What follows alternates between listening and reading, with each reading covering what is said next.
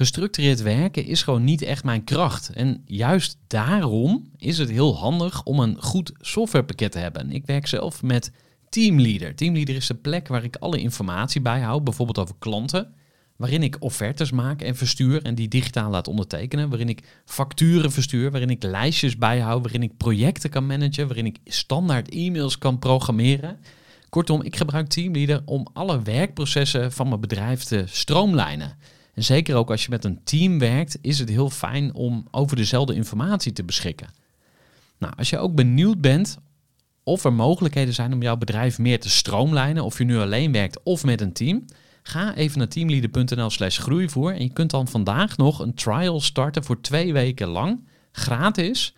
En je kunt Teamleader volledig uitproberen. En na de proefperiode krijg je ook nog zo'n leuke korting als luisteraar van Groeivoer. Ga naar teamleader.nl/groeivoer.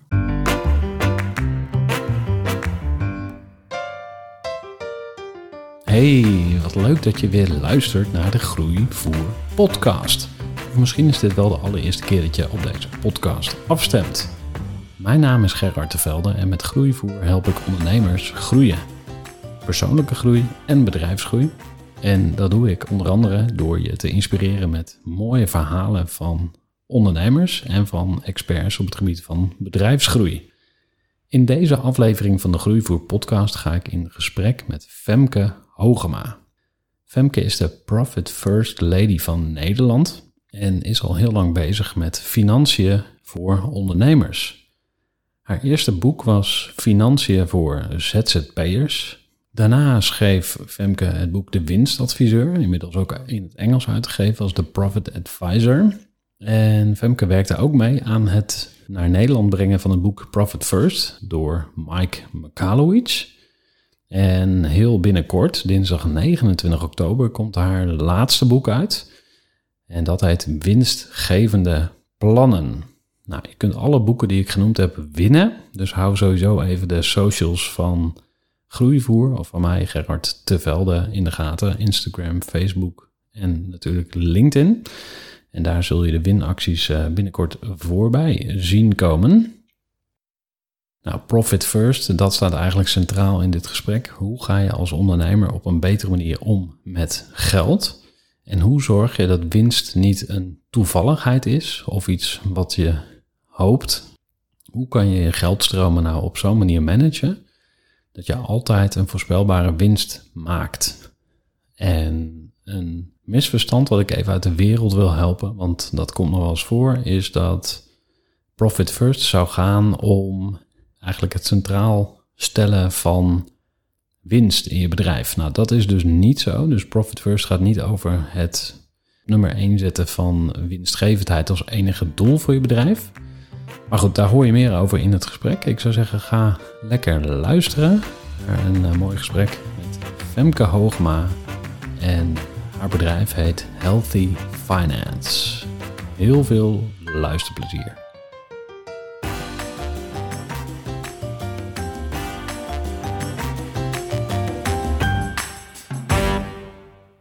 Femke Hogema, van harte welkom bij de Groeivoer podcast. Dankjewel, Gerrit. Superleuk dat ik bij jou langs mag komen hier in Amersfoort. Ja, laten we gewoon bij het begin beginnen. Wie is Femke Hogema? Ja, leuke vraag. Wie is Femke Hogema? Dan kan je natuurlijk 1000 kanten op. Maar als ik mezelf in 3 kernwoorden samenvat, dan zeg ik altijd: ik ben energiek en helder en ambitieus. En ik ben natuurlijk wel meer dan alleen maar energiek, helder en ambitieus. Ik ben ook ondernemer al sinds 2007. En ik ben moeder. 2 zoontjes hebben we van 6 en 7. Ik ben ook echtgenote. Wauw. Ja, dat allemaal. Wow. Sportief, ben ik ja, ook nog. Ook nog. Lukt het een beetje om gezin en business te combineren? Vind je dat te doen? Praktisch gezien wel. Ik denk echt dat dat heel goed gaat. Ik ben dinsdag en woensdagmiddag ben ik thuis. Dus om 2 uur haal ik de kinderen uit school, ben ik thuis. Mijn man is vrijdagmiddag thuis. Dus wat dat betreft heb ik het gevoel, wij sturen de kinderen niet 5 dagen in de week naar de BSO. 2 dagen in de week. Ja. En ik ben er ook echt, maar wat wel de uitdaging is om er geestelijk ook altijd te zijn. Ik ben wel iemand die ook tijdens het dammen nieuwe businessplannen kan gaan uitdenken. Dus dat is nog wel een uitdaging. Ja, en hoe merk je dat dan? Krijg je dan feedback van je kids van, yo mam... Ja, soms wel. Soms van, hallo, ik zei wat tegen je. Oh ja. Maar ik merk het ook aan mezelf. Ik merk het omdat het stress oplevert als ik tegelijkertijd probeer... een tekening te maken. Dat is niet mijn hobby. Knutselen is niet mijn hobby. Nee. En weet je, en tegelijkertijd denk ik... oh, eigenlijk wilde ik nog. Dat levert stress op. Dus dat blijft wel een uitdaging. Maar ik denk wel qua tijd... Ik werk niet zoveel uur... dat ik het gevoel heb dat ik er nooit ben. Want omdat jij zei... ambitie is ook een van mijn kernwaarden... of kernwoorden, of hoe je het dan ook noemt... Zou er een moment in de tijd komen dat jij tevreden bent over waar je staat? Ja, wat een heftige vraag. Nee, ik hou helemaal niet van tevreden. Dat is stom. Sommige mensen zeggen dat tevreden het belangrijkste zou moeten zijn in je leven. Maar ik ben niet zo van tevreden. Daar word ik niet blij van. Ik voel dat zelfs fysiek voel ik nu mijn spieren die dan zeggen... nee, willen dingen doen. Nee, voorlopig wil ik niet settelen voor tevreden. Nee. En waar komt die drive vandaan? Heb je dat ook van je ouders bijvoorbeeld of van je grootouders? Ja, die drive die is wel heel, heel diep geworteld. Okay. De drive om iets neer te zetten, om iets te betekenen... om echt letterlijk van betekenis te zijn. De drive om succesvol te zijn, die is heel diep geworteld. Die komt uit mijn hele vroege jeugd. Ja. En waar komt de familie Hogema vandaan? Nou, officieel natuurlijk Friesland. Hè? De naam Hogema is Fries. Femke is ook Fries. Groningen zit ook een beetje in de buurt. Mijn ouders zijn opgegroeid in Utrecht. Ik ben opgegroeid eigenlijk een beetje op de Veluwe. Elkom, Dieren. Ja, we zijn als familie volgens mij uitgewaaid. Ja. Hoe heet je bedrijf? Nou, ik heb meerdere bedrijven. Officieel heb ik nu 2 bedrijven. Healthy Finance is mijn eenmanszaak. Zo ben ik ooit begonnen met Healthy Finance. Healthy Finance ligt me nog steeds heel na aan het hart. Gezonde financiën, dat is echt wel mijn missie. Gezonde financiën. Ja. Ik heb daar nog het woord winstgevend aan toegevoegd. Dus gezond, winstgevend. Maar ik heb daarnaast nu een BV, Profit First Professionals BV. En dat zijn echt wel 2 gescheiden bedrijven. Ja, want dat doe je samen met Mike Michalowicz. Hoe spreek je het ook alweer uit? Michalowicz. Ja, Mike Michalowicz. Michalowicz, ja. En dat is een soort internationale franchise ik heb een soort franchise, klopt. Dus Mike heeft de Profit First methode bedacht. Heeft het boek geschreven, daar ligt het precies. En ik werd verliefd op het boek, letterlijk verliefd op het boek. Vond het echt zo'n geweldige methode. Ik hield al van gezonde financiën en van leuk, praktisch en toegankelijk. Maar deze methode maakt het nog eens even een tikje leuker en praktischer en toegankelijker. En dus ik heb al heel snel het boek naar Nederland gehaald. Mike letterlijk naar Nederland gehaald. Ik ben zelf Profit First Professional geworden. Dus ik ging zelf ondernemers begeleiden met de methode. Maar binnen een jaar had ik ook het plan opgevat om boekhouders, accountants en business coaches te gaan opleiden tot Profit First Professional. En dat is een franchise. En ik was de eerste franchise wereldwijd. En nu is er een franchise in Australië en in Duitsland. Met nog aardig wat... gegadigden over de hele wereld onder. Wachtlijst of zo? Geen wachtlijst, maar het is wel een heel proces. Want ze willen wel dat je ook echt wat gaat neerzetten. Ja. Want kan je nog herinneren hoe het boek Profit First op jouw pad kwam ooit? Ja, ik weet heel goed. Ik had op dat moment een VA... en zij stuurde mij... zij had via een Amerikaanse zakenrelatie... de eerste 4 of 5 hoofdstukken van het boek... Het Amerikaanse boek als e-book gekregen. Ja. En zij zei tegen mij, die moet je ook downloaden. En dat deed ik. En die ging ik toen lezen. Dus ik heb gewoon, dit is wel een voorbeeld van mij... wat ik altijd tegen mensen zeg. De kansen zijn er. Ja. Want ik ben degene die de Profit First kans heeft gepakt. Maar het boek bestond al 2 jaar. Dus er is 2 jaar ruimte geweest om daarvoor te zijn. En niemand heeft hem gepakt. Nee. Dus de kansen zijn er. Je moet ze gewoon pakken. Ja, mooi. Dus je zegt eigenlijk, ik heb 2 bedrijven. Je was al bezig met Healthy Finance. Ja. Kan je nog herinneren waar die drive vandaan kwam? Of hoe je op dat idee kwam? Ja, daar ben ik nog niet 100% achter. Maar het heeft, ik denk, ik hou echt wel van geld. Ik hou van de helderheid van geld. Het heeft er ook mee te maken, ik hou wel van dingen heel erg praktisch maken.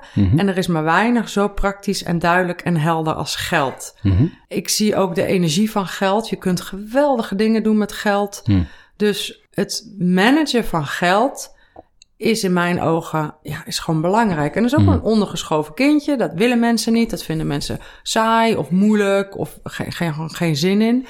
En ik heb heel lang als financial controller gewerkt.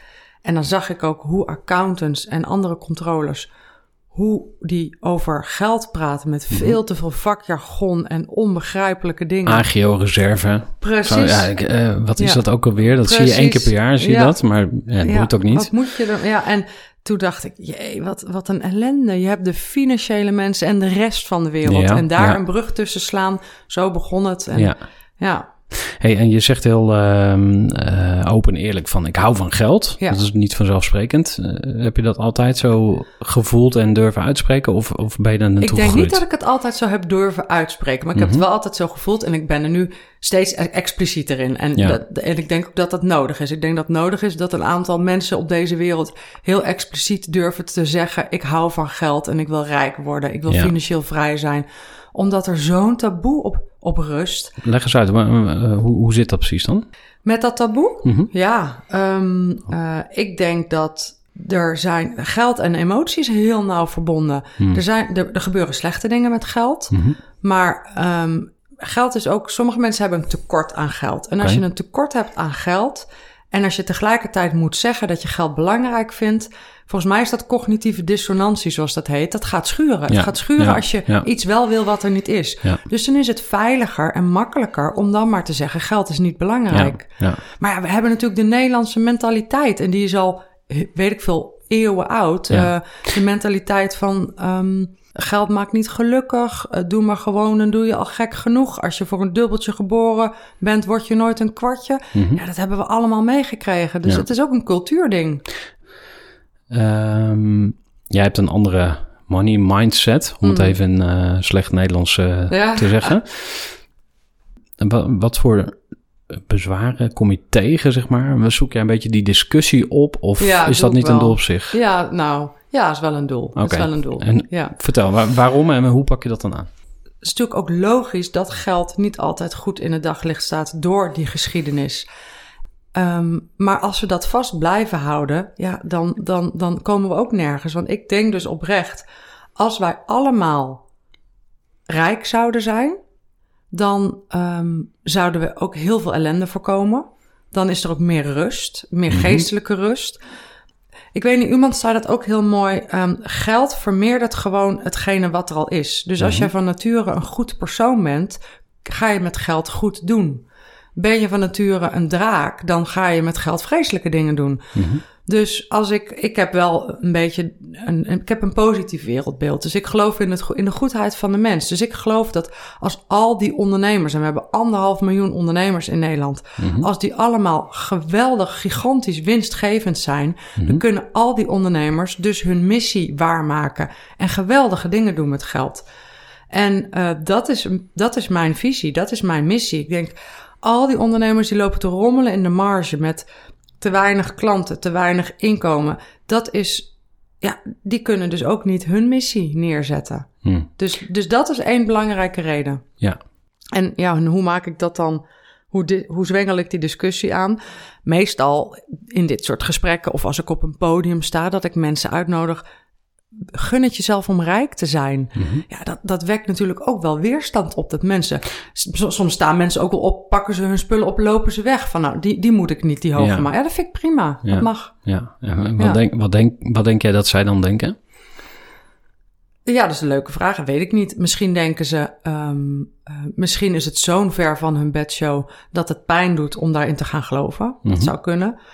Als jij zelf bent opgevoed met dat het niet om geld draait, en iemand gaat het tegenovergestelde beweren, dan botst dat tegen alles in waar je in gelooft. En dan wil je daar denk ik niet aan en dan ga je maar weg. Ja zoiets. Ja. Als ik hier zelf over nadenk, dan merk ik dat ik heel erg beperkt word, in zekere zin door taalgebruik, dus bepaalde woorden. Dus als jij zegt rijkdom, dan bedoel je daarmee veel geld. Ja. En je weet ook dat er nog veel meer vormen van rijkdom zijn. Want je hebt ook kinderen, ik noem maar wat. Ik heb zelf een dochter sinds 5,5 maand, weet je wel. Dat is ook rijkdom. En daarom geloof ik dat zo'n ontwikkelproces of zo'n cultuurverandering, zeg maar, dat die ook sneller gaat door bepaalde woorden te gebruiken of juist niet. Mm-hmm. Tony Robbins heeft natuurlijk ook een boek hierover geschreven. Boek met Money, weet je wel, super clear. Ja. Hij heeft ook een boek Unshakeable. Ja. Vond ik een goede titel. En zeker ook omdat eigenlijk heeft hij het over financiële weerbaarheid. Of eigenlijk financiële slagkracht. Kijk, en dan zeg ik van oké, iedereen heeft financiële slagkracht nodig. Je hebt gewoon bepaalde macht, wou ik zeggen. Maar macht, dat is ook alweer een beladen woord. Snap je? Maar en niet iedereen is zo'n taalpurist als ik. Maar ik denk dat heel veel mensen afhaken op bepaalde woorden. Hoe zie jij dat?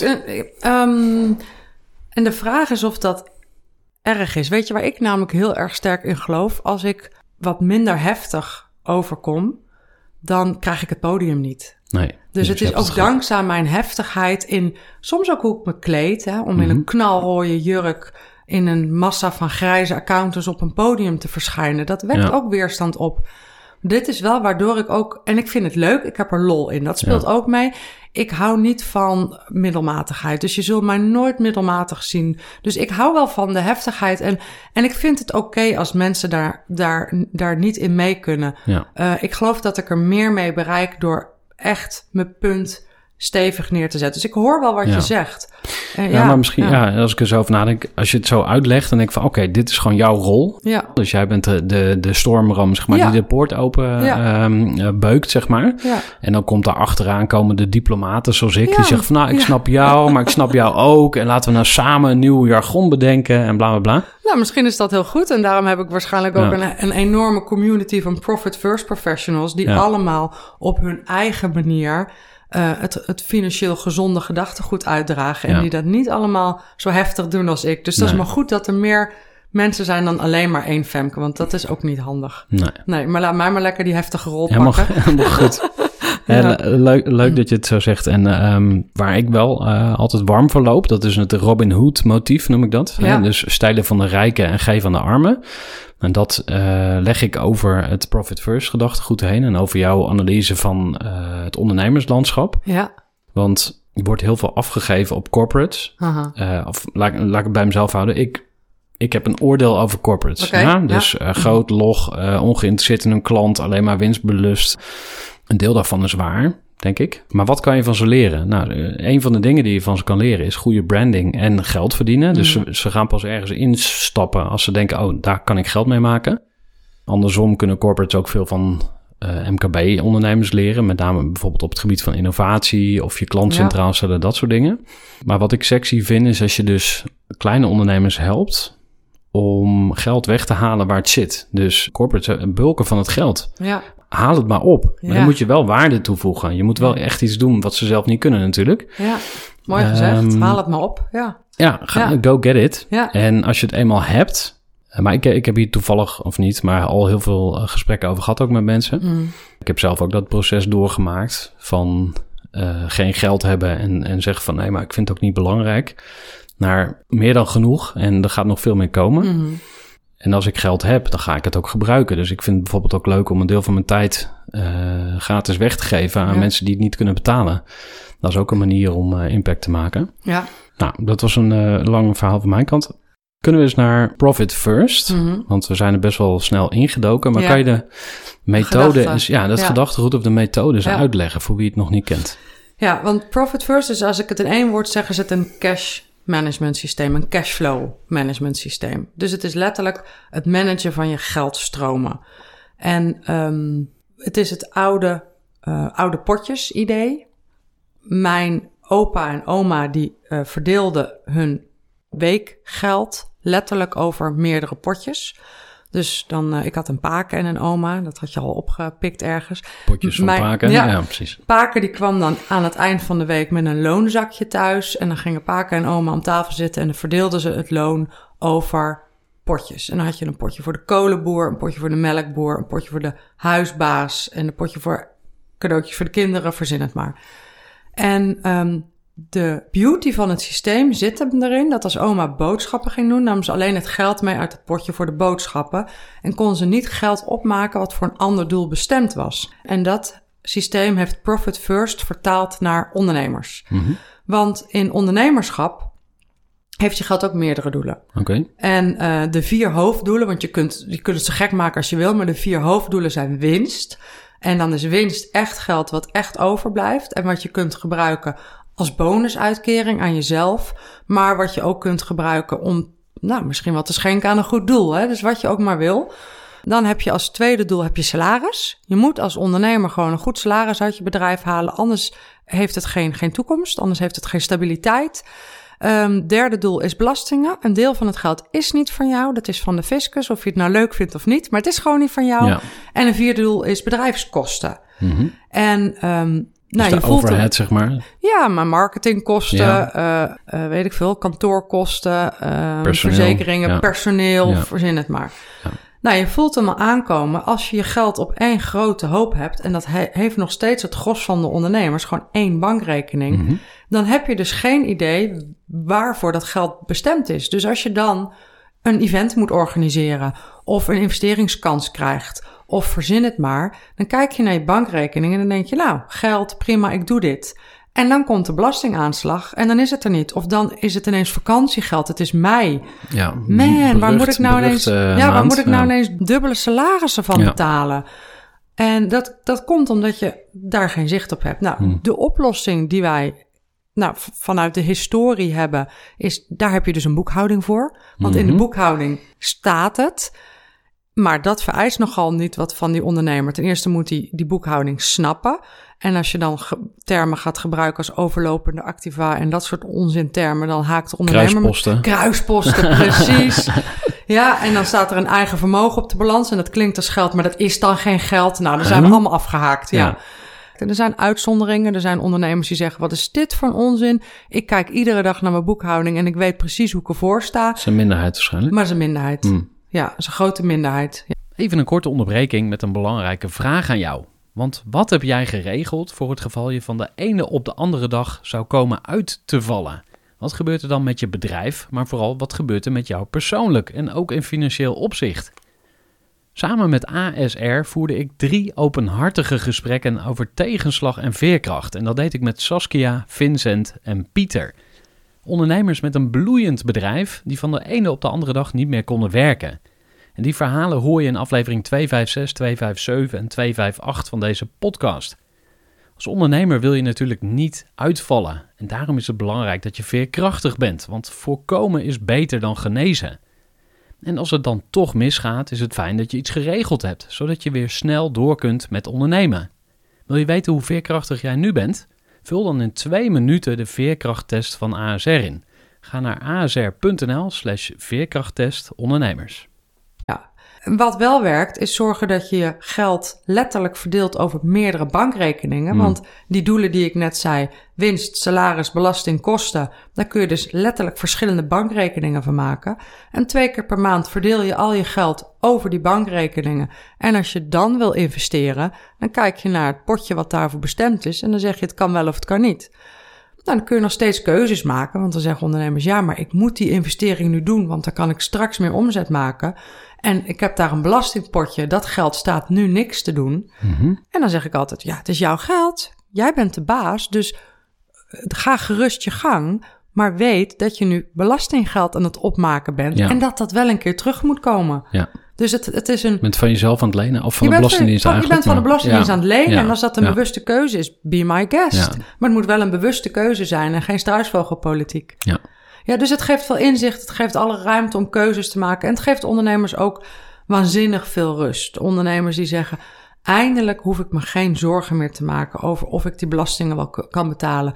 Ik weet dat ik de komende 3 maanden salaris heb, want dat staat er gewoon. Het geeft zoveel rust. Ja, dus eigenlijk wat volgens mij ook in Profit First, ik heb het boek gelezen, beschreven wordt, is je gaat eerst benchmarken. Dus je gaat eerst kijken van, hey, waar sta ik nu? Wat is normaal in mijn branche? En waar zou ik naartoe willen groeien? Ja.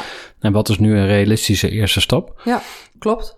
Hoe lang mag je daarover doen voordat je het helemaal geïmplementeerd hebt? Heb je daar een soort inschatting van? Nou ja, dat verschilt per persoon. Kijk, er zijn een aantal manieren om Profit First te implementeren. Je kunt het boek kopen en dan kun je het boek lezen of luisteren. En als je een eenvoudig bedrijf hebt, kun je het vrij makkelijk zelf implementeren. Mm-hmm. Maar we hebben dus ook Profit First Professionals en die doen echt maatwerk assessments. Dus die gaan maatwerkpercentages uitrekenen. Mm-hmm.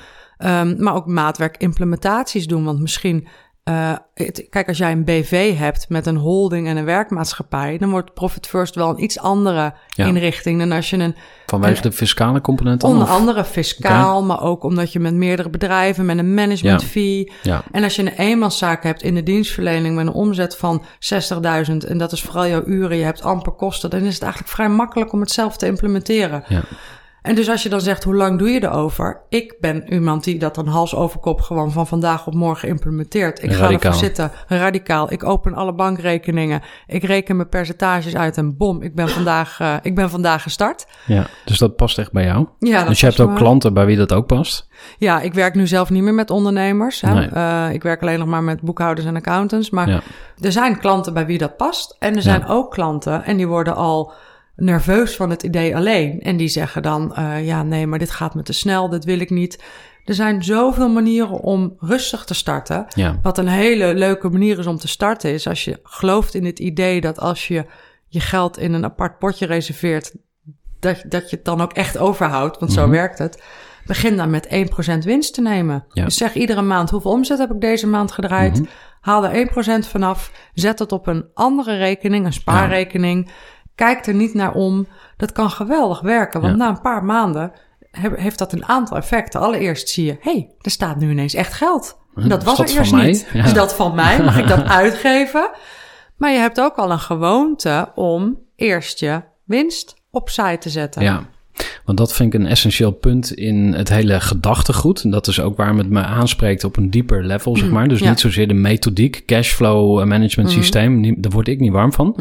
Maar wat jij ook zegt van ondernemers die heel hard werken. Ja. En ik zou nog beter kunnen zeggen heel veel liefde geven. Want ik zie ondernemers die superveel liefde in een bedrijf steken. Dat heb ik zelf ook jarenlang gedaan. Ja. Maar niet de rewards krijgen. Dus niet de investering op de juiste manier terugverdienen. Ja. En dat klinkt ook nog wat technisch, maar... Nou, dat snap je. Ja, toch? Als je het hebt over liefde, van oké, geld is een vorm van energie en van liefde, get it back. En je verdient het. Ja, kijk, er is een, ik weet niet, is het een filosoof, Parkinson. Parkinson's Law heeft niks te maken met de ziekte van Parkinson. Nee. Die wordt ook aangehaald in het boek. Maar die zegt, we vinden altijd wel een manier om geld uit te geven. Nou, als ik dan even overdrijf, vrouwen herkennen dat, hè? Als je in de stad bent en je hebt €100, dan vind je echt wel iets waar die €100 aan kunt uitgeven. Ik herken dat ook. Oh, gelukkig. Nee. Ik heb ook vrouwelijke energie, ja, dus je hebt vandaar. Ook vrouwelijke energie, ja, precies. Dus jij haalde even de wet van Parkinson aan. Die zegt dus van beschikbare ruimte wordt altijd benut. Ja. Dus, en dat is wat er bij ondernemers gebeurt. Ze hebben geld over, ze denken, oh prima, nou boem, dan kopen we... Maar zelfs als ze het niet over hebben, ik denk iedereen die luistert, die herkent... Of je nou in een jaar 60.000, 70.000 of €80.000 omzet draait... en dan hebben we het even over de kleinere ondernemers...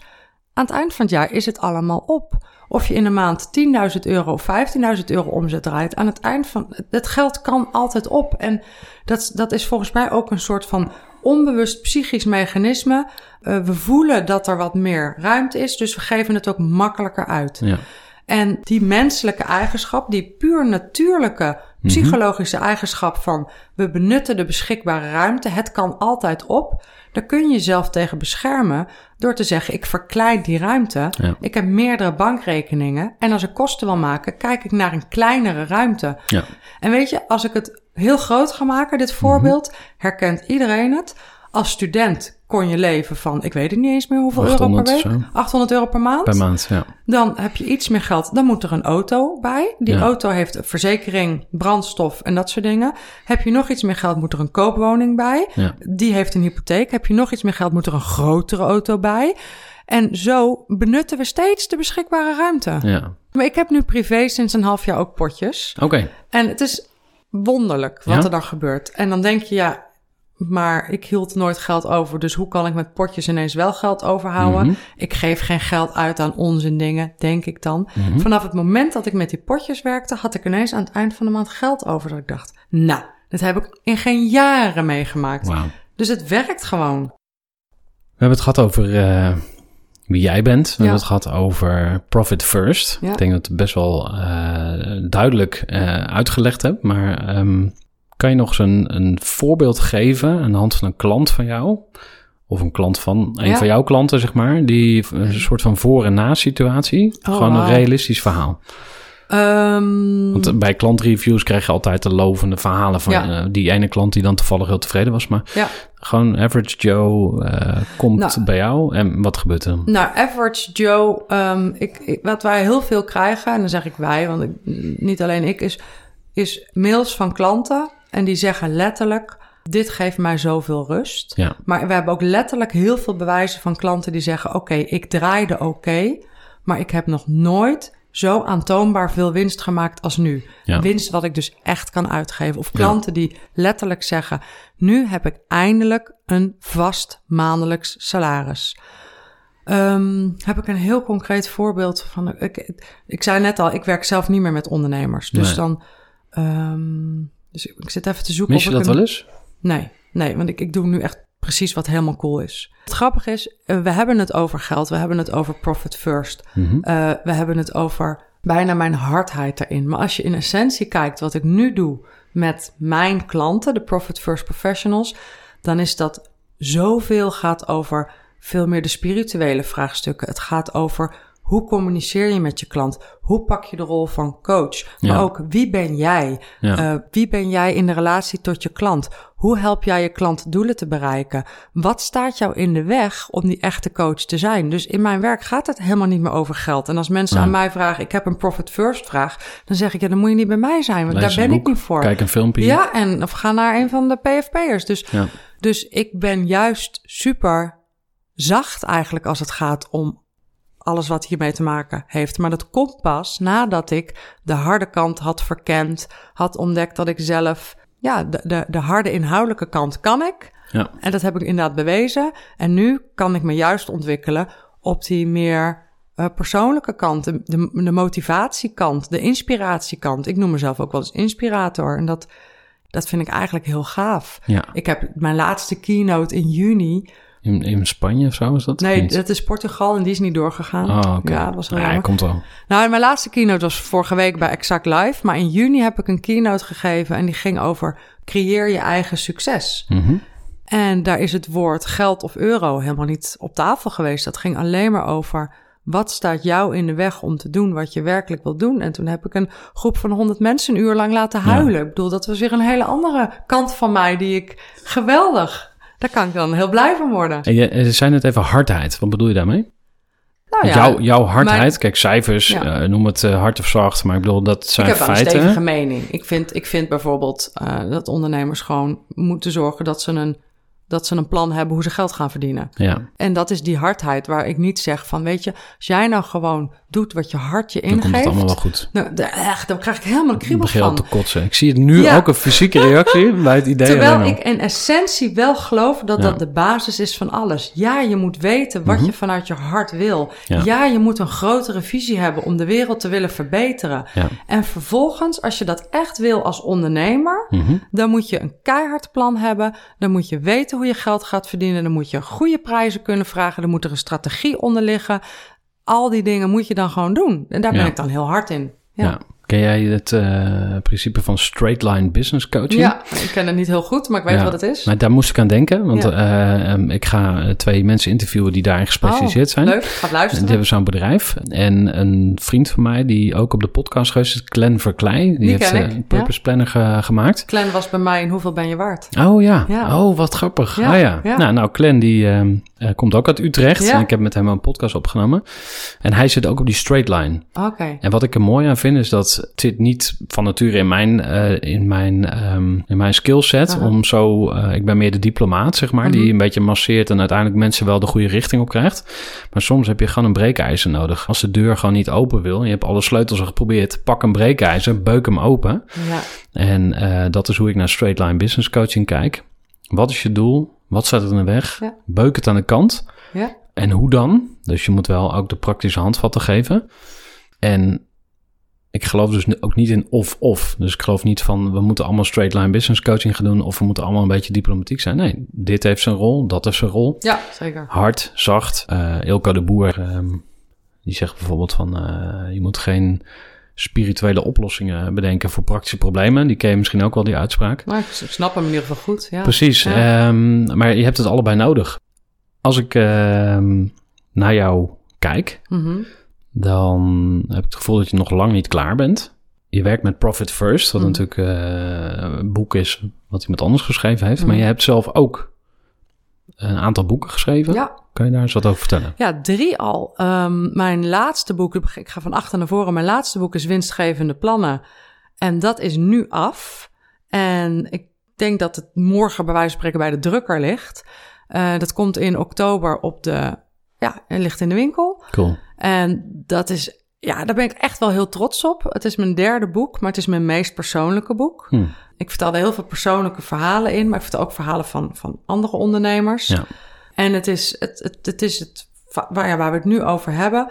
Eigenlijk is winstgevende plannen gaat over 3 stappen. Je mindset. Hè? Je mindset is het begin van alles. Je plan. Wat ga je doen? Hoe ga je het doen?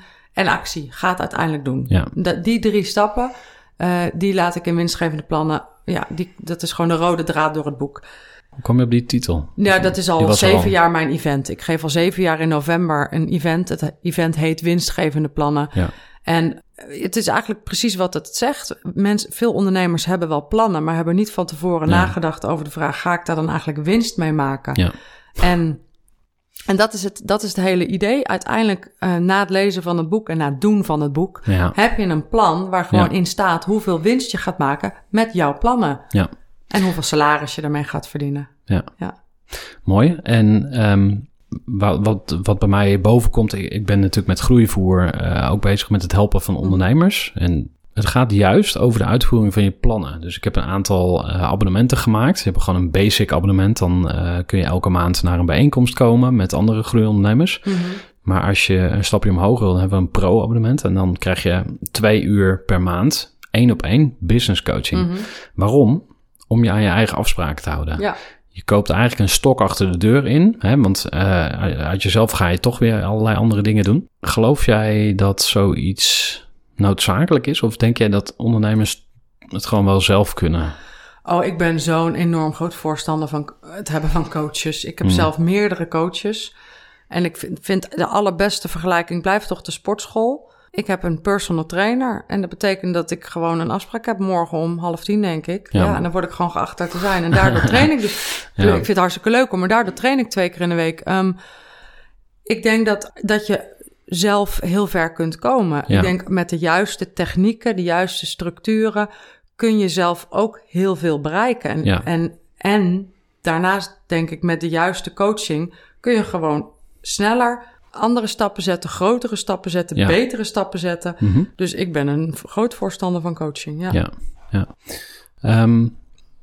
Je zei, ik heb 3 boeken gemaakt. Ja. Winstgevende plannen, die komen binnenkort uit. Ja, 1,5 jaar geleden schreef ik De Winstadviseur. Okay. De Winstadviseur is eigenlijk voor een andere doelgroep. Dat is de doelgroep boekhouders, accountants, belastingconsulenten. Ja. En daar zeg ik eigenlijk tegen met De Winstadviseur. Ja, als accountant, boekhouder, als je blijft doen wat je altijd deed, dan ga je het niet redden. Mm-hmm. Als je als boekhouder alleen maar kijkt naar de geschiedenis, naar de historie... Mm-hmm. Ja, dat gaan computers uiteindelijk beter doen. Mm-hmm. Aangezien een computer beter kan boekhouden dan jij als mens... zul jij als mens iets anders moeten gaan doen. Ja. Wat dan? Nou, je moet winstadviseur worden. Wat is dan een winstadviseur? Dat is een coach, een winstcoach... die zijn klant helpt om zijn echte doelen te bereiken. Dus in mijn boek De Winstadviseur leer ik boekhouders... hoe ze de nieuwe rol pakken, de rol waarin ze vragen stellen... onderzoeken wat het echte doel van de klant is... coach worden van de klant... met de klant toekomstplannen maken... in plaats van naar het verleden kijken... en al die aspecten komen aan de orde. Dus ik maak van boekhouders winstadviseurs. Ja.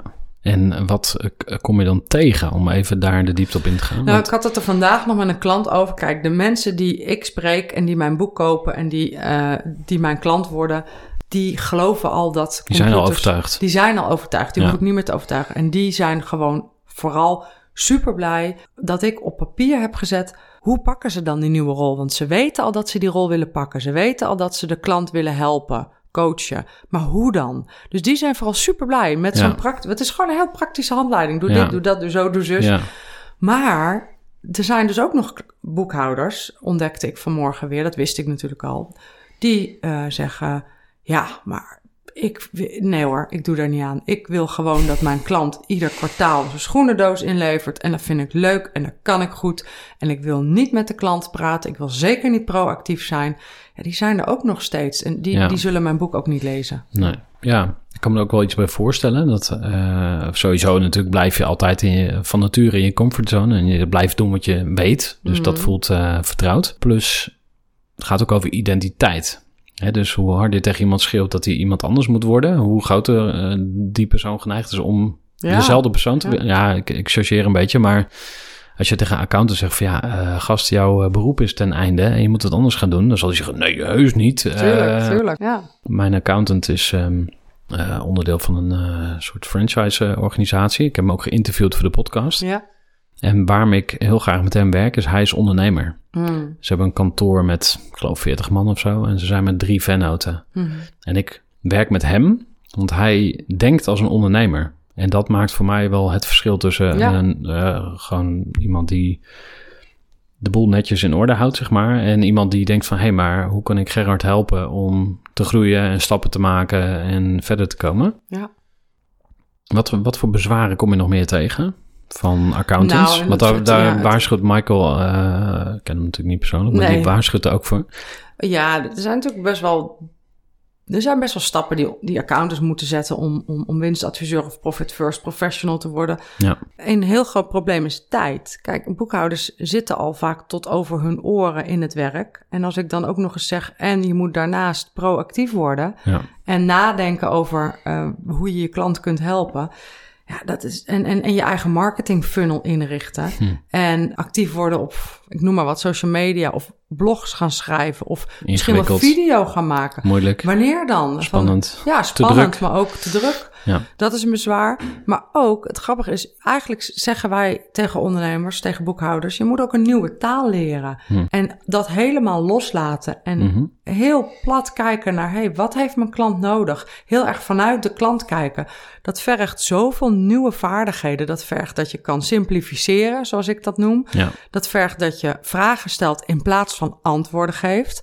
Dat is natuurlijk lastig, want als accountant heb je een... 10-jarige opleiding om alle antwoorden te hebben. Ja. En dan zeg ik tegen ze... ja, maar eigenlijk moet je stoppen met antwoorden geven... moet je vragen gaan stellen. Ja, dat is lastig. En dan stellen ze 1 vraag... en dan daarna gaan we het antwoord erin gooien. Ja. Dan zeg ik, nee, je mag wel 30 minuten lang vragen stellen... voordat je een antwoord gaat geven. Nou, dat is echt oefenen, hoor. Ja. Mijn oma die zei altijd... je hebt 2 oren en maar 1 mond. Ja. Daar is een reden voor. Ja, daar is een reden voor. Dus dat, maar dit is luisteren is voor salesmensen ook heel moeilijk. Ja. Maar blijkbaar voor accountants dus ook om de juiste vraag te stellen, te luisteren, door te vragen. Ja. Ja, kijk, accountants krijgen 100 bits aan informatie en ze pakken er 3 bits uit waarvan ze zeggen, oh, maar die heb ik eerder gezien, daar is dat het antwoord op en dan geven ze dat antwoord. En ik zeg, ja, maar tussen die 100 bits aan informatie, als je daar op een aantal dingen doorvraagt, dan kom je tot ontdekking dat het probleem complexer is dan je dacht of op een ander vlak ligt dan je dacht. En dan kom je dus in essentie ook tot andere antwoorden. En misschien is dat antwoord dan wel niet een antwoord, maar een 6 maanden proces wat je voor €10.000 kan verkopen. Ja. En dat is best wel een stap. Hang er een businessmodel aan. Precies. Nu ben ik geïnteresseerd als accountant. Dan zou ik meteen...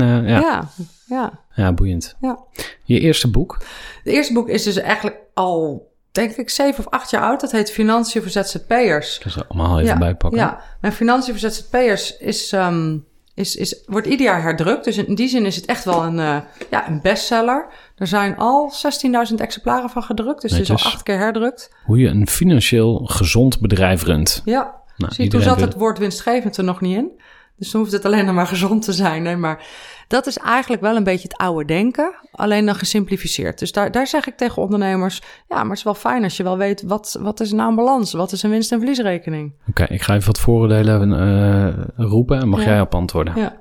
Financiën voor ZZP'ers. Nee, dat heb ik niet nodig. Want? Komt toch wel goed? Ik ga gewoon lekker mijn klanten helpen. Ja. En dan zien we het wel. Ja. Nou ja, daar geloof ik sowieso niet zo in, hè. Maar kijk, wat het probleem is, en dat hoor je natuurlijk vaak. Ondernemers die zeggen, Femke, ik heb niks met geld, ik heb niks met financiën. Als ik nou maar doe waar ik goed in ben, dan volgt het geld vanzelf. Daar heb ik een boekhouder voor, die hoor ik ook heel vaak. En de reden dat dat niet zo is en dat dat niet voldoende is, is op het moment dat jij als ondernemer, als ZZP'er een doel hebt, wat het doel ook is, de wereld verbeteren, geld verdienen, maakt mij niet uit, dan betekent dat dat je een aantal aspecten daarin mee moet nemen. Je moet nadenken over marketing, verkoop en financiën is daar gewoon één essentieel ingrediënt van. Kennis over hoe je bedrijf er financieel voor staat is een essentieel ingrediënt om de juiste keuzes te maken. Dus het gaat allemaal om keuzes maken. Als jij geen idee hebt of je marges kloppen, heb je ook geen idee of je de juiste verkoopprijs verkoopt. En zo kan ik nog wel 100 dingen zeggen. Dus tuurlijk, soms gaat het goed. En dan kan het ook nog best wel een tijdje goed gaan. Maar het kan ook dat het op een gegeven moment niet meer goed gaat. En dan zien we grote voorbeelden van geweldig mooie bedrijven die toch failliet gaan. Mm-hmm. En Marco Borsato vond ik een prachtig voorbeeld. Marco Borsato heeft natuurlijk echt een groot bedrijf. Ja. Echt een imperium. Op een gegeven moment ging hij failliet. En wat zei hij toen in een interview? Ja, als ik heel eerlijk ben, dan heb ik nooit nagedacht over financiën. Daar had ik mijn boekhouder voor. Hij zal niet hebben gezegd boekhouder, maar financieel adviseur. Als je hem op een podium krijgt om dat te zeggen. Ja. Het zou tof zijn, toch? Ja, het zou tof zijn. Mooi testimonial. Ja, ja. En toch raakte hij al zijn geld kwijt. En vervolgens een soort doorstart gemaakt. Ja, hij vond geld niet belangrijk. Of niet belangrijk genoeg om zich er zelf in te verdiepen. Ali B, die sprak op Exact Live. En Ali B zei, muzikanten die willen gewoon creatief zijn en die hebben geen zin om over geld na te denken. En Ali B zei, en ik denk wel over geld na. En dat is een van de redenen dat ik succesvol ben. Ja. Ik denk na over wat zijn de financiële consequenties van de acties die ik neem. Ja, dat is het hele eier eten. Wat zijn de consequenties van de acties die ik neem? Ja. En financiën is daar gewoon een heel belangrijk ingrediënt van. Ja. Doe me even denken aan Warren Buffett, hè, een van de rijkste mensen op aarde in geld uitgedrukt. En hij zegt, geld verdienen is moeilijk zat, maar het vasthouden is nog veel moeilijker. Ja. Hij heeft nota bene die pledge gedaan, hè? Dus hij heeft heel veel geld naar Bill Gates overgemaakt. En Bill Gates die gaat polio de wereld uit helpen. En weet ik veel, daar is nu een serie op Netflix over. Er is ook weer heel veel kritiek op, maar... Okay. Ik noem bijvoorbeeld Bill Gates wel in mijn boek, omdat mensen zeggen, ja, maar rijke mensen zijn gierig. Het gaat over Bill Gates, in ieder geval een ondernemer die 40 miljoen van zijn geld al heeft uitgegeven aan goede doelen. Ja. Dan kun je in alle eerlijkheid niet meer gierig noemen. Nee. Ja, en ik heb laatst een artikel geschreven over onder andere dit onderwerp. Daar heb ik die gedachte ook gebruikt van geld moet rollen. Mm. Dus je moet een basis creëren, maar de rest wat je niet direct nodig hebt, mag je weer gaan herinvesteren. Ja. En ook weggeven. En Jim Rohn, dat is een van de leermeesters van Tony Robbins, die zegt ook van geef gewoon 10% van wat je hebt weg. Ja. Maar begin als je een tientje hebt. Want een euro weggeven is makkelijker dan een ton van een miljoen, snap je wel? Ja. Dus dat vond ik heel inspirerend. Ik dacht van die gasten wel gelijk. Ik doe het niet. Ja. Maar als je zegt profit first, ik kan daar ook heel mooi in zeggen. Goede doelen. First. Maak er purpose first van. Er zijn ook ondernemers die zeggen profit first, spreek me niet zo aan, maar ik maak er purpose first van. Jij vindt dat super soft en nee, ik vind dat ook heel mooi. En ik denk alleen, ik heb alleen... Maar jij draait om de hete brei heen dan, of zo? Of je gaat om de pijn heen? Ik vind first echt prachtig. Wat ik lastig vind, is als mensen moeite hebben met het woord profit. Want in essentie is er niks mis met profit maken. Ja. Het gaat om, wat doe je met die profit? Ja. En als je die profit... die kun je bijvoorbeeld ook weer gebruiken inderdaad om aan goede doelen te schenken of terug te investeren in je bedrijf, zodat je bedrijf... Er is niks mis met profit. En maar ik snap wel de emotie... Of jij snapt ook de emotie eromheen. Ja. En ik voel het ook wel, van de rijken hebben het al zo goed. En die kennen die money game, die snappen die money game. Ja. Dus aan welke kant wil je staan, zeg maar? Nou ja, en aan de kant waar ik wil staan, is dat ik aan de rest van de mensen wil leren... Of niet zozeer wil leren, maar de rest van de mensen wil inspireren om ook die money game te gaan snappen. Ja. Want je kunt je verzetten tegen het feit dat andere mensen het wel snappen en jij niet. Of je kunt zeggen, ik ga het ook snappen. En op het moment dat je weerstand hebt tegen geld, en ik denk dat we dat allemaal in essentie hebben, want het grappige is, ik heb ook zo mijn geldovertuiging. Ik heb bijvoorbeeld ook een stemmetje in mijn hoofd en dat probeer ik steeds meer, steeds op een zijspoor te zetten of iets anders naast te zetten. Maar een stemmetje wat zegt, ja, maar genoeg is genoeg. Maar als je dat denkt, genoeg is genoeg, dan zet je dus een soort van... Cap. thermostaat of een soort plateau aan hoeveel geld je mag verdienen. Ja. Dat is best wel zonde, want als je dus kennelijk in staat bent om geld te creëren en je zet een plateau op hoeveel dat mag zijn, dan ontneem je jezelf en de wereld om je heen de kans om meer geld te hebben en uit te geven en weg te geven. Dus ik ben mezelf aan het trainen om of die thermostaat heel erg te verhogen of gewoon helemaal los te laten. En te geloven dat het oké is als ik heel veel geld verdien. Maar dat, ik voel dat, hè. Dat er zit... Kun je nagaan. Ja. Jij bent inderdaad een vlees geworden Profit First. ik zou jou de Profit First Lady van Nederland noemen. Ja. Ik weet niet of je jezelf ook zo ziet. Nou ja, maar, klopt wel een beetje. Mijn naam staat ook op de kaft en zo. Dus, ja, maar je kan natuurlijk zeggen, oké, genoeg is genoeg. Dat geldt voor jouw potje, privé. Mm-hmm. Maar je kan daarnaast nog een ander potje hebben, wat gewoon unlimited is. Ja. Dus het potje weggeven, daar zit geen cap op. Daar is gewoon er is geen plafond. Ook daar komen weer zoveel andere elementen bij. Want een van de... Nou ja, Maslow noemde het al basisbehoeften. Een van de basisbehoeften van mensen is veiligheid. Mm-hmm. En we hebben allemaal behoefte ook aan financiële veiligheid. Mm-hmm. Dus geld weggeven, wat je misschien later nog nodig hebt om je eigen veiligheid. Ja. Dat is spannend. Dus ik vind het een geweldige gedachte van durf 10% weg te geven. Maar ik denk dat heel veel mensen, inclusief ikzelf, ik geef echt wel geld weg, echt. Maar 10% ook niet nu, misschien, ik hoop wel ooit. Maar dat is allemaal mindset, want als je er namelijk in gelooft dat door het weg te geven het weer makkelijker terugkomt, ga je het ook weer makkelijker weggeven. Ja. Het heeft ook met angst te maken als jij zegt van ja, maar ik weet tot in het diepst van al mijn vezels dat ik altijd genoeg geld kan verdienen om voor mij en mijn gezin te zorgen, voor mijn gezin en mezelf te zorgen, dan durf je eerder weg te geven. Ja. Maar iedereen kent die angst. Ja, maar wat nou als er morgen niet genoeg is? Ik wil het nu oppotten, zodat ik morgen genoeg heb. En ik denk dat we die angst ook serieus moeten nemen. En door het managen van je geld kun je daar wel nieuwe keuzes in maken. Ja. Ja. Ik moest even aan de Zone of Genius denken. Die theorie ken je misschien ook wel. Ja. Nou, ja. Dus de Zone of Genius en dan heb je de Zone of Excellence en dan heb je de Zone of Competence en dan heb je de Zone of Mediocrity of zo. Maar in ieder geval, er zijn 4 categorieën. Okay. Ik geloof dat iedereen in ieder geval competent kan worden. Dus op het tweede niveau kan komen en misschien zelfs wel in het derde, dus het excellente. Want mijn genius is ook niet cijfers. Nee. Maar ik heb mezelf gedwongen en inderdaad ook die beperkende gedachte afgelegd van ik ben niet goed in cijfers. Ja, blijf het herhalen en het blijft zo. Dus ik heb gewoon gezegd van ik word steeds beter in cijfers. Ja. Ik groei elke keer. En... Groei elke keer. Weet je wat het is? Mensen duiken heel snel in het excuus. Alles wat ik zelf niet superleuk vind of heel goed kan, doe ik dus niet zelf. Nee, laat dus gewoon liggen. Mijn website besteed ik uit aan een websitebouwer. Mijn financiën besteed ik uit aan een boekhouder. Ja. En deels klopt dat, hè? Dus ik wil niet zeggen dat je geen boekhouder moet nemen. Ik zou zeggen, doe dat wel. Maar dat betekent niet, het is geen zwart-wit.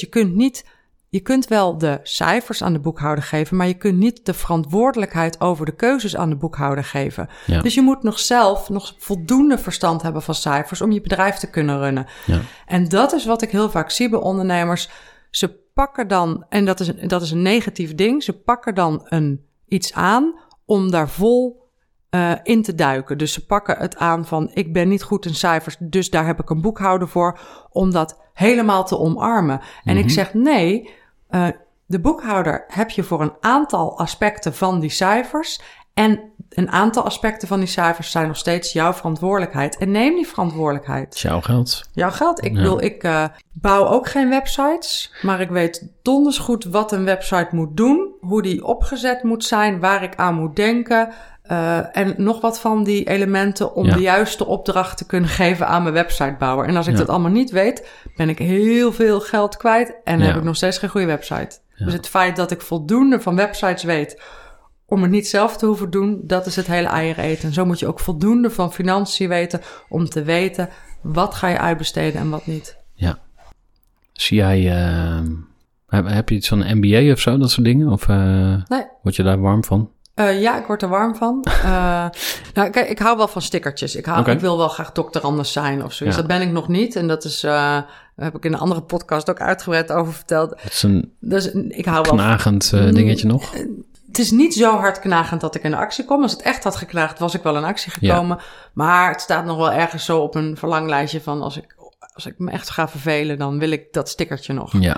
Ja, maar je houdt van de uitdaging. Ik hou van de uitdaging. Van de erkenning. En van de erkenning, ja. Okay. Ja. Dat is allemaal ego. Dat is allemaal ego. Ah, en daar ben ik ook heel open in. Ja, en ik weet ook dat het ego is. En ik denk dat dat de crux is. Mm-hmm. Zodra ik vergeet dat het mijn ego is en dat er nog iets anders is, dan wordt het een probleem. Ja, ja.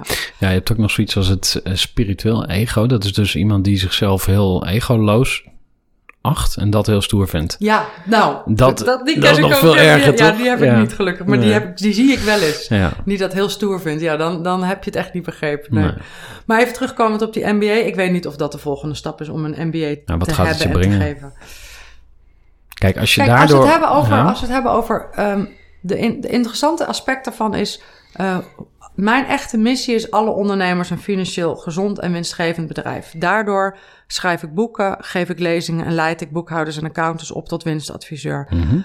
Wat ik ook doe is, ik zet mij in om kinderen te helpen beter met geld om te gaan. Ik heb mijn eerste 2 geldlessen al gegeven in groep 2 en 3 vorig jaar. Ja. Nu zitten de kinderen in groep 3 en 4. Ik wil heel graag ook in groep 7, 8 geldlessen geven met potjes. Hoe zorg je dat je niet €10.000 schuld krijgt door je mobiele telefoon en alle appjes die je... Dat is een van de dingen die ik graag met mijn tijd wil doen. Maar wat ik ook wel wil is... vorig jaar heb ik 2 keer op een universiteit aan accountants... aan lerende accountants, aan studenten... Mm-hmm. Mijn gedachtegoed neergelegd. Ja. Dat wil ik ook wel. Omdat je dan... jonger begint. En daar hoef ik overigens ook geen geld mee te verdienen. Nee. Dus het gaat mij niet allemaal om het geld. Oeh. Ja. Femke, wat zeg je nu? Maar dat kan alleen maar omdat ik de rest van de tijd gewoon hele mooie tarieven neerleg. Ja, anders kan het niet. Dus daar zit mijn idee eerder. Laat mij maar helpen om kinderen op jonge leeftijd, studenten, voordat ze van school afkomen, al meer money mindset mee te geven. Ja. En money vaardigheden. Op een goede manier. Dus of dan ga ik wel heel moreel erin misschien. Heel oordelend. Maar er zijn dus ook heel veel online marketing gastjes. Er is 1 gast bijvoorbeeld. En die zegt dan... Ja, vorige maand heb ik een ton gemaakt. Ja. Hij bedoelt omzet. Omzet, precies. Maar al die kids die hem volgen op Insta... Die denken dat hij nu €100.000 op zijn bankrekening heeft staan... Dus, wat hij kan uitgeven. Maar daar word ik dus dan een beetje geïrriteerd. Dan denk ik van... Vriend... Leuk dat jij daar op die manier een boterham mee verdient, maar je zet mensen op het verkeerde been. Je zegt er niet bij dat geld niet de enige vorm van rijkdom is. Maar ja, die rijping, dat komt misschien nog wel in de toekomst. Maar B, je legt niet uit hoe het echt zit. Nee. Nou ja, ik heb diezelfde weerstand, weet je. Ondernemers die allemaal van de daken schreeuwen dat ze miljoenen bedrijven hebben, maar die vervolgens onderaan de streep helemaal geen winst maken. Ja, dat vind ik... Ik heb bij BNR dus ook een column gedaan over wat als je met je bedrijf in een plateau situatie komt. Dus je groeit heel hard aan het begin en dan vlakt het af. Dus ik zit ook een beetje aan die kwetsbare kant. Dus in plaats van de succesverhalen, want BNR Groeihelden gaat heel erg over... en hoeveel ben jij gegroeid? Nou, wij groeien dit jaar 30%. Ja. Poepoe, weet je wel. Dus dat is een beetje de sfeer. Ja. En dat is superleuk en inspirerend en daar krijgen mensen energie van, dus... Dat is ook nodig, maar ik zit altijd een beetje aan die andere kant van... ik weet hoe everyday MKB voelt. Ja. De pijn heb ik ook zelf gevoeld van heel veel omzet, maar geen winst. Ik heb ook wel eens jaren verlies gedraaid, weet je wel. En dat maakt me extra gemotiveerd ook om het Profit First gedachtegoed te verspreiden. Dus, tof. En ik denk dat dat... Dat het ook goed is dat je ook de andere kant belicht. Mm-hmm. Maar ik ga het wel luisteren, leuk. Ja. Cool. Ja. Is er iets wat we nog zouden moeten tackelen? Wil je nog even iets kwijt of een scoop? Of een diep verlangen dat je nog koestert? Ja, mijn diepste verlangen... Nee, dat is flauw. Dat is geen diep verlangen. Een diep verlangen gaat ook over meer je zielsverlangen. Maar wat me super tof lijkt, wat ik heel graag wil... is ik wil heel graag dat mijn boek op 1 komt... in de Management Boek Top 100. Ja. Daar heb ik echt wel mijn zinnen op gezet. Oké. Dat is me niet eerder gelukt. Financiën voor ZZP'ers is op 7 gekomen. Mm-hmm. De winstadviseur is op 7 gekomen. En Profit First is op 3 gekomen. Maar Profit First is niet helemaal mijn boek natuurlijk. Dus het is niet een doel wat ik met 2 vingers in mijn neus ga halen. Het is wel iets wat ik heel leuk vind. Want ten eerste, het is gewoon natuurlijk heel goed voor de positie van je boek... om ooit de nummer 1 positie te hebben gehad. Ja. Maar je krijgt ook een managementboektaart. En ik zei net al, ik hou van stickertjes. Dat lijkt me zo geweldig. Dat er aangebeld wordt en dat er dan een taart wordt bezorgd met jouw boek op de cover, omdat je op één staat. Door Jos Burgers, dat zou helemaal mooi zijn. Ja, Jos Burgers. Nou, het mooie is, Jos Burgers heeft ook weer een nieuw boek, maar die zit bij dezelfde uitgever. En ja, die komt niet in dezelfde maand uit, want dat Jos Burgers is wel... Dan ben je wel de sjaak. Ja, dus maar daarom weet je ook, het op één komen is wel een strategisch ding. Dus ik heb wel 3 maanden geleden Ina gebeld en gezegd... Ina, wanneer komt het boek van Jos Burgers uit? Ja, want ik wil niet in dezelfde maand. En dat is niet verkeerd om hier strategisch in te zijn. Dat betekent dat ik weet wat ik wil. Ja. Ik maak een plan, ik maak keuzes en ik neem de juiste acties. Het is niet achteroverleunen. Dus dat is wat ik heel graag wil. Ja. Vet. Ja. We gaan een beetje richting afronding, want jij hebt ook nog kinderen ophalen. Kids inderdaad. Tot slot, zou je bereid zijn om een paar boeken te sponsoren voor de luisteraars? Ja, natuurlijk wil ik dat. Cool, dan gaan we daar een weggevenactie op doen. Hartstikke leuk. En... ja, we zouden nog uren door kunnen gaan, maar dat gaan we niet doen. Nee. Dus onwijs bedankt voor je tijd en laten we contact houden. Heel graag gedaan. Ik vond het een leuk interview en ik ga je luisteren op BNR. En leuk we gaan die boeken verloten. Vet. Gaan we iets leuks op verzinnen. Super tof. Doen we. En we gaan van nummer 1 op managerboek. Yes, doen we. Cool, thanks. Ja, dat was het gesprek met Femke. En ik hoop dat jij er iets moois uitgehaald hebt. Dat je misschien wel iets anders bent gaan kijken naar... Profit First gedachtegoed. En misschien kun je zelfs al wel een eerste stapje gaan zetten. Wat ik zelf gedaan heb is 1% van de omzet van een van mijn bedrijven over gaan maken naar Triodos Bank. En binnen no time stond daar echt behoorlijk wat geld op. En we zijn inmiddels dat percentage natuurlijk gaan ophogen van 1 naar 2 naar 3 naar 4 naar 5. En ik weet even de laatste stand van zaken niet, maar we zijn het steeds aan het ophogen. Waardoor we eigenlijk altijd een buffer hebben. En op een veel betere manier ook met het resterende geld omgaan. Dus ik zou zeggen, begin gewoon. En ja, wie weet werkt het ook voor jou. Tot later.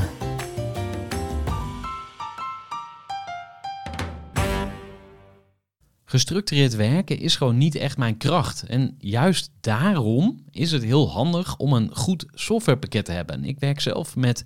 Teamleader. Teamleader is de plek waar ik alle informatie bijhoud, bijvoorbeeld over klanten, waarin ik offertes maak en verstuur en die digitaal laat ondertekenen, waarin ik facturen verstuur, waarin ik lijstjes bijhoud, waarin ik projecten kan managen, waarin ik standaard e-mails kan programmeren. Kortom, ik gebruik Teamleader om alle werkprocessen van mijn bedrijf te stroomlijnen. En zeker ook als je met een team werkt, is het heel fijn om over dezelfde informatie te beschikken. Nou, als je ook benieuwd bent... of er mogelijkheden zijn om jouw bedrijf meer te stroomlijnen... of je nu alleen werkt of met een team... ga even naar teamleader.nl/groeivoer... en je kunt dan vandaag nog een trial starten voor 2 weken lang... gratis. En je kunt Teamleader volledig uitproberen. En na de proefperiode krijg je ook nog zo'n leuke korting als luisteraar van Groeivoer. Ga naar teamleader.nl/groeivoer.